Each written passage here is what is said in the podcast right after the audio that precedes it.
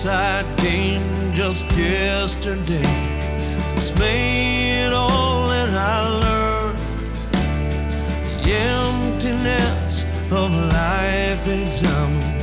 Hello out there. Welcome to another episode of Things I Learned While Learning Other Things. This is an attempt by me, Joe Morahan, and my brother JS to provide you with a series of interesting, informative, educational, and we hope enjoyable stories that will help you navigate through those high seas of life.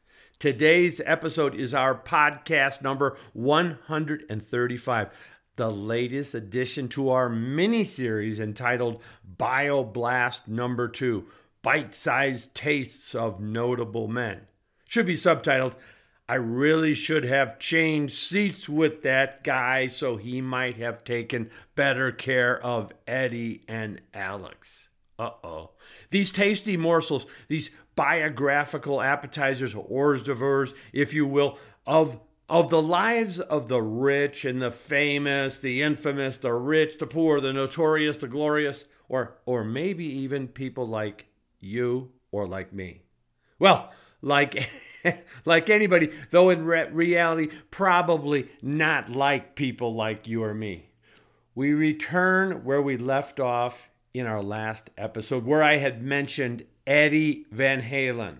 Yes, Eddie Van Halen, the legendary guitarist, his rank on the Rolling Stone magazine list of the greatest guitarists ever places him at number eight.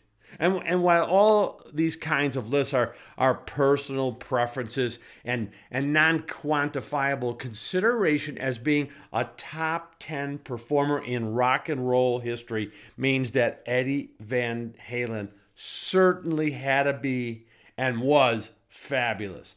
Absolutely one of the most talented guitarists ever. And, and no one can possibly argue this point. It's not possible. And guitarists don't.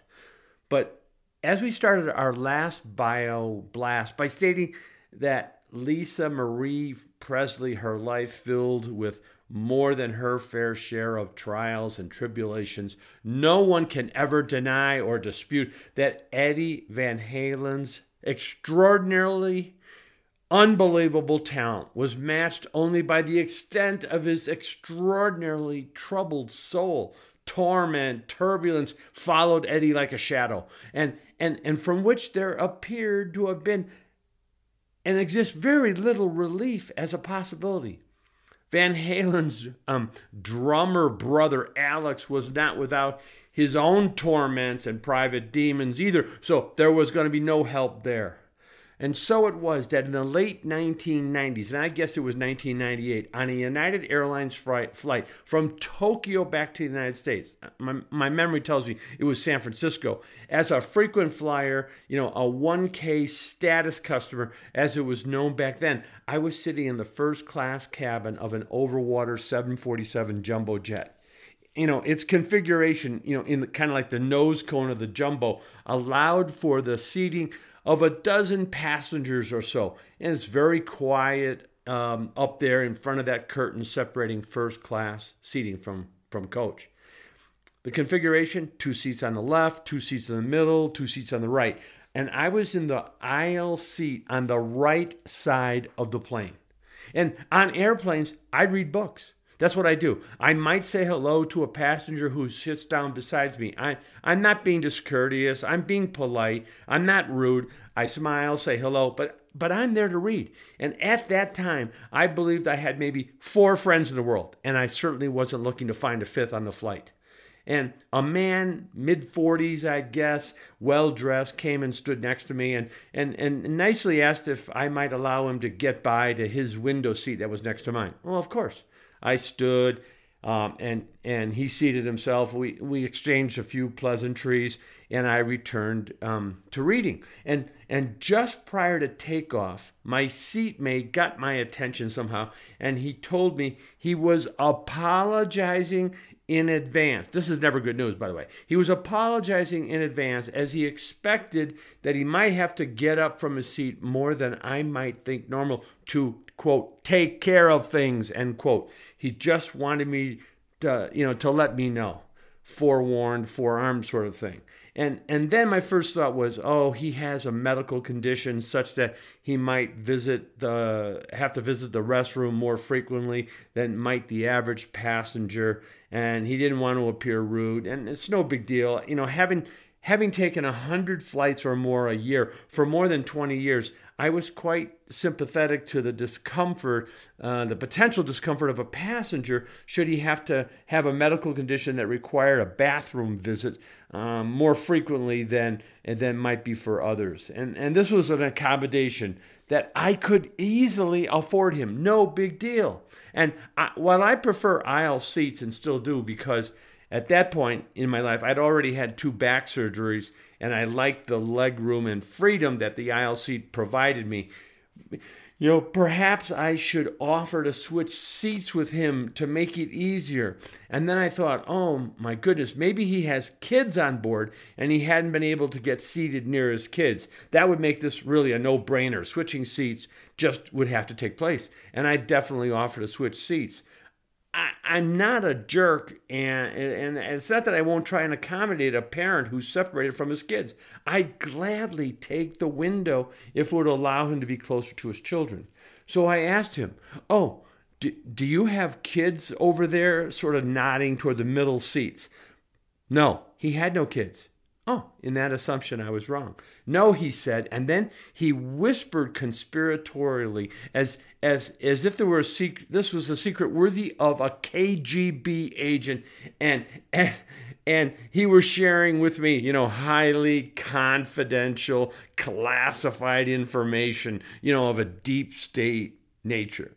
Well, it's kind of kind of like you know information that Joe Biden leaves behind in his garage before son Hunter has had a chance to review it thoroughly, sort it out, deal with it, and advise the big man as to what to do next. You know, prior to Hunter's trash disposal duties that will then, of course, be expected to kick in. But no, that was not the case here. No, I I'm the manager of Van Halen, he whispered shh, you know, sort of, I have to take care of Eddie and Alex too, maybe. And as he as he whispered these words to me, he nodded his head in the direction, you know, of the middle of the cabin to which, you know, I then turned my head and I saw a, a lump from the aisle across from me under which there appeared to be a body beneath two great blankets. And I couldn't be sure. I mean, I couldn't see a body, but it did look like there might well be one there. You know, this is like the early days of Dan Silva, Gabriel Allon spy thrillers. And I thought to myself instantaneously, I am not changing seats so that this guy can, quote, take care of Eddie, end quote. Take care of Eddie? What's with this rock star crap? He's a grown man, and and what could this what could this guy possibly do to take care of Eddie that lay beyond the professional capabilities of of three experienced flight attendants, all with long-term seniority in a union that values longevity beyond almost any other trait? This is international first class assignments where three flight attendants cared for like like just 12 passengers. 12 passengers with three crew. It, I mean, it doesn't get any better than that for the crew or the attendants. And there's no possible way that they can't satisfy whatever needs Eddie might have during the course of the flight and those of his brother Alex to wherever he was seated. I mean, what is this nonsense? But I was wrong. I hadn't yet realized the extent to which I was wrong. I hadn't reached the level of insight that Malcolm um, McDowell playing Alex in Stanley Kubrick's film of, you know, Anthony Burgess's, you know, Clockwork Orange had reached after he had been subjected to the Ludovico technique when he blurts out something like, But, sirs, sirs, I see that it's wrong. It's wrong because it's against like society. It's wrong because every veck on earth has the right to live, be happy without being beaten and tolchocked and knifed. I've learned a lot. Oh, I really have. Or something like that. But so I just said, okay, Thanks to the Van Halen manager, no problem. And I went back to reading. Well, two or three hours into the flight, I heard screams. I mean, panicked howls. The bundle to my left was now moving in its seat, something slithering under those blankets, and it resembled, resembled like a, a bolus of intertwined snakes confined beneath the blankets, from under which there came these, there emanated these shrieks, and a man emerged from underneath those, those blankets a caveman like creature. It's Homo erectus man, whose hair is absolutely a mess. He's blinded by one of those um, disposable black sleep eye masks that United passes out, you know, to provide those in first class um, assistance to help you sleep. And the man is still mostly supine, but his face is is contorted. It looks like in absolute agony, and it's Eddie Van Halen and Eddie is screaming. And if I if I were to try to spell out the spoken words, I mean you can see why this would be startling coming from, you know, a grown man seated next to you on a 747 11-hour flight from first class, in first class from Tokyo to San Francisco. And the words would be spelled, say, A, A, A, A, R, R, R, then a space, and then R, R, A, A, R, R, R, R. Very, very loudly. Suffi- sufficiently loudly that a flight attendant raced, you know, to determine why a passenger was in such throes, such anguish, distress on the United Airlines flight. And by the way, the Van Halen manager to my right, seated to my right, was immediately up and at him. He had crossed in front of me without waiting for me to get up to attend to his rock star in in dire straits, if you will. Um, it's it. This is something serious. I thought. Holy mackerel! Such unbearable pain.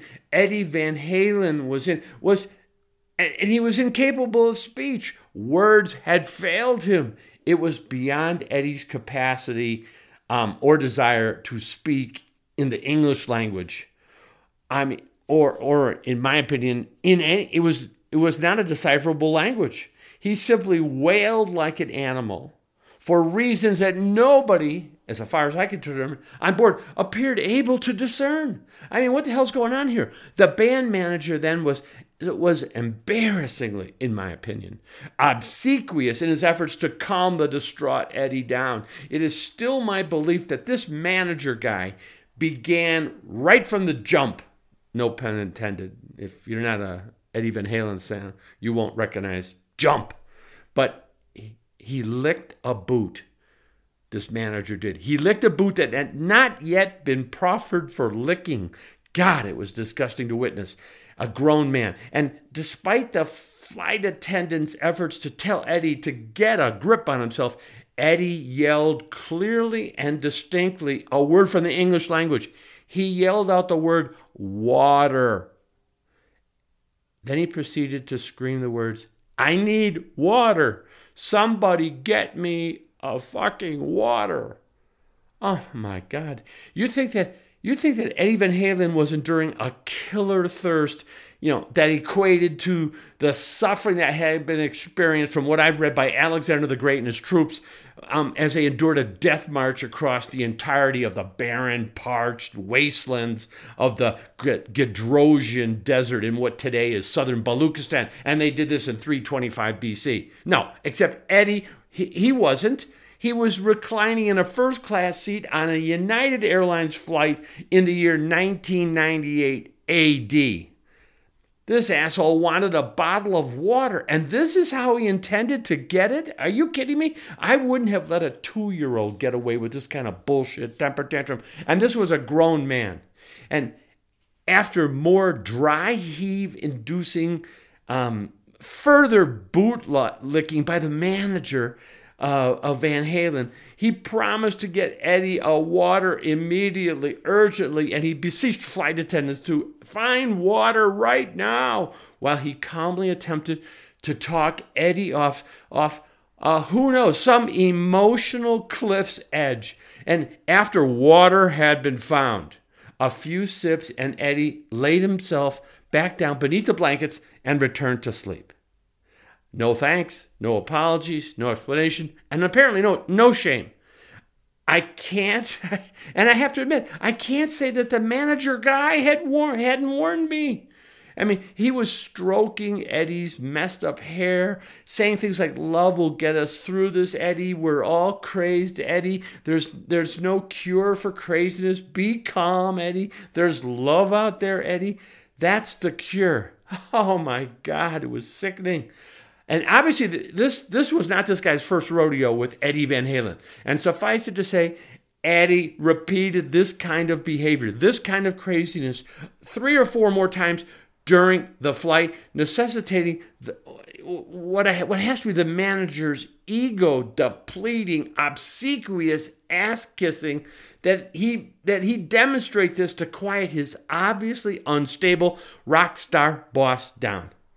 And then, oh no, on one of these occasions, Alex Van Halen took this as an opportunity to announce his presence as some like zombie from Night of the Living Dead moment by by suddenly screaming out vituperous, angry, cursing insults at somebody whom at that particular moment did not appear to be present on our particular aircraft.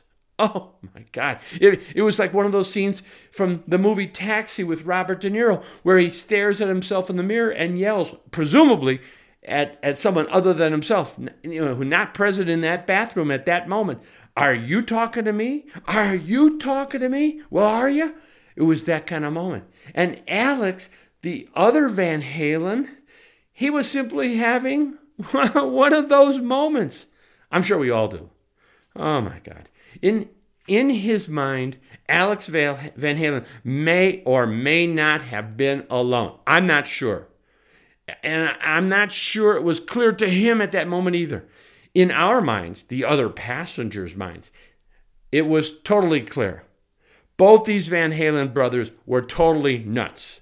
And if it's true that rock and roll heaven, you know, they have a hell of a band sort of thing from my experience with the gods of rock and roll high in the skies over the Pacific Ocean on a United Airlines flight, heaven better have not only a great rock band, it better have a first class mental facility that um, will be ready when these clowns finally enter the pearly gates of which Eddie has. But let me conclude my Van Halen up close and personal experience by saying the bootlicking manager was a nervous wreck throughout the remainder of the flight whenever he was seated next to me. He could never relax, never take his eyes off of the Van Halen brothers. He was jumpy as hell as he awaited the next emotional eruption. Again, if you understand Van Halen, sure to come when he'd have to attend to the imperious but emotional wreck that was his boss, Eddie Van Halen, across the aisle.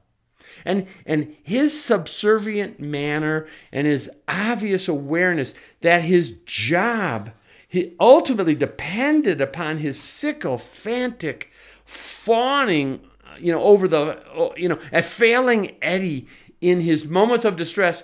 This appeared to me to be a fireable offense. And, and, and that meant that there were five things that were totally clear to me in this moment. Eddie was not all there. Number two, this manager's job required he toady up big time, all the time, fulfilling Eddie's every want or desire.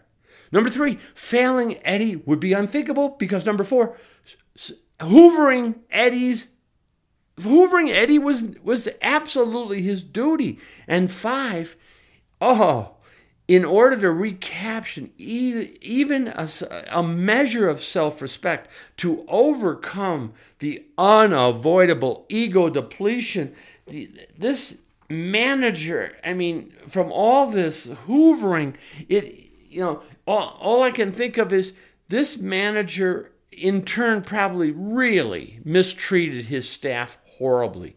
Because I have found that in my life, people who kiss ass so ardently and are so, I think the word is oleaginously servile in sucking up to their superiors. They only reach emotional neutrality after having taken it out on someone inferior to them in rank. And it is just a disgusting character trait. And and that's why I never for a moment ever thought of joining a college fraternity. Never. I had never any interest in having my ass paddled by some frat boy, and I had, you know, in return, no interest in paddling some pledge boy's naked ass. And I'll, and I'll be honest with you, I still wonder about all those that do. Well, at long last, the eruption. the eruption on that flight that had to occur occurred. You know, it's like when volcanologists get all sketchy as increased seismic activity in the vicinity of an active volcanic crater signals that sooner or later that main vent has just gotta blow. Exactly when? Nobody knows. The Krakatoa, Vesuvius, or or modern like Ukraine, Russia, Chernobyl, a Chernobyl event. But at some point, it's got to erupt. The building increasing pressure will and must be released. The explosion is coming, but can't be foretold. But it's coming. It can't be avoided. And that's where Eddie sat up rigid in his seat. And that is where this is the point at which we will continue the story in our next episodic Bioblast number three. Hey, thanks for listening. Hope you enjoyed it. I hope someday you'll have your rock and roll star moment. But we hope you have a nice day, a peaceful one at that. Goodbye.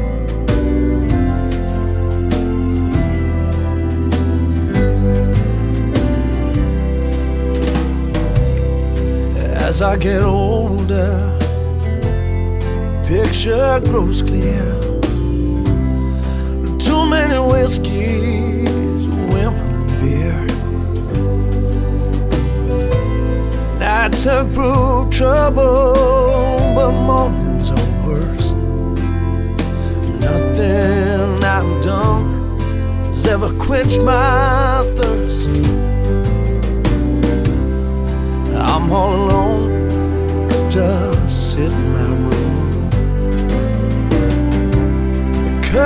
are closed, overcome by the gloom. Times like these, I just have to admit I made nothing of myself, not one little bit.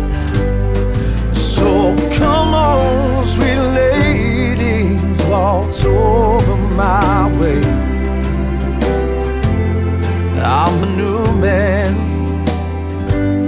Starting today.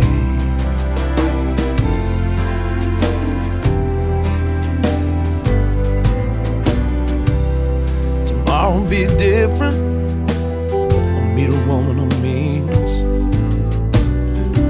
change the man I became in my teens. No more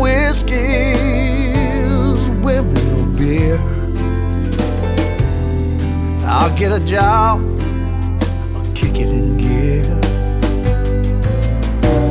I squandered my life, wasted my time. All I ever needed was a partner in crime. I'll be there for her. You just wait. I'll be the man I've always wanted to be. So come on, sweet ladies, waltz over my way. I'm a new man starting today. Ooh, one more beer for old time's sake. I'll be a new man when tomorrow I wake. So Let's just enjoy that last sip of beer. I'll be unrecognizable by the end of the year. Time has grown short, years have rolled by. Opportunity wasted, and I just don't know why. But today I woke, and all I can say is I've paid the price for living this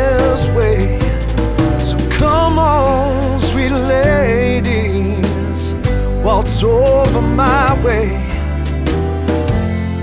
I'm a new man starting today.